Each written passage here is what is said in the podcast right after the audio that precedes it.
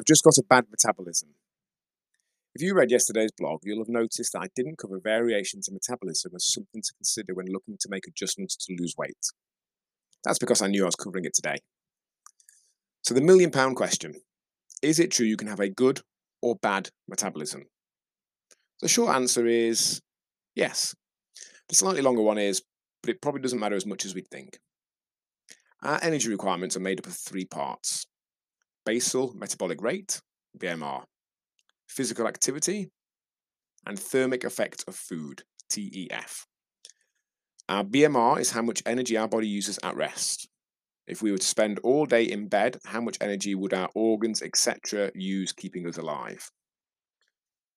Physical activity is, of course, movement, that done generally or specifically with an intent in what we'd probably call exercise. TEF is the amount of energy that our body uses converting the food and drink we consume into usable forms. TEF varies a little depending on our food choices. Some things require more or less processing, but it's a relatively small part of the equation. Research suggests about 8% of our total daily energy expenditure, TDEE.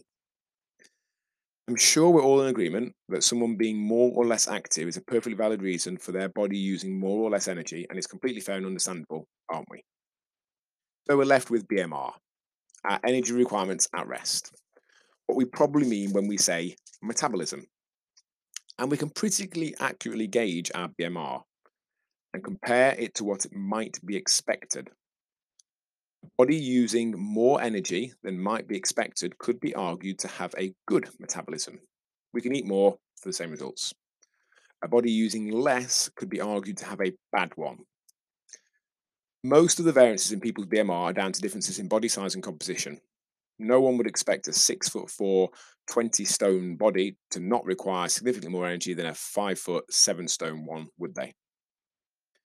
So, really, the good versus bad metabolism question boils down to variances in BMR when matched for body size and composition. And the studies show those differences are minimal. Up to 80 calories per day either side of what might be expected at most, but probably less. The very most, two otherwise matched people might have energy requirement differences of 160 calories per day from each other. Three fingers of a Kit Kat, a Starbucks latte, chances are less of a difference than that. Either way, an amount of food we can relatively easily adjust for. The kicker here is that the research shows that the correlation between people's good or bad metabolism and their likelihood of being overweight is zero. An overweight person is just as likely to have the good metabolism and the lean person the bad one as the other way around. As always, none of what we say is designed to make people feel bad. It's to empower people. Realizing that I've just got a bad metabolism probably isn't true. And if it is, it's only a small difference, puts us in a position to look at what changes we can make, which will take us towards the changes that are important to us.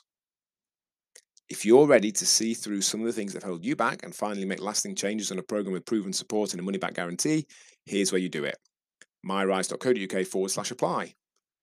Much love, John, good or bad, happy or sad, Hall.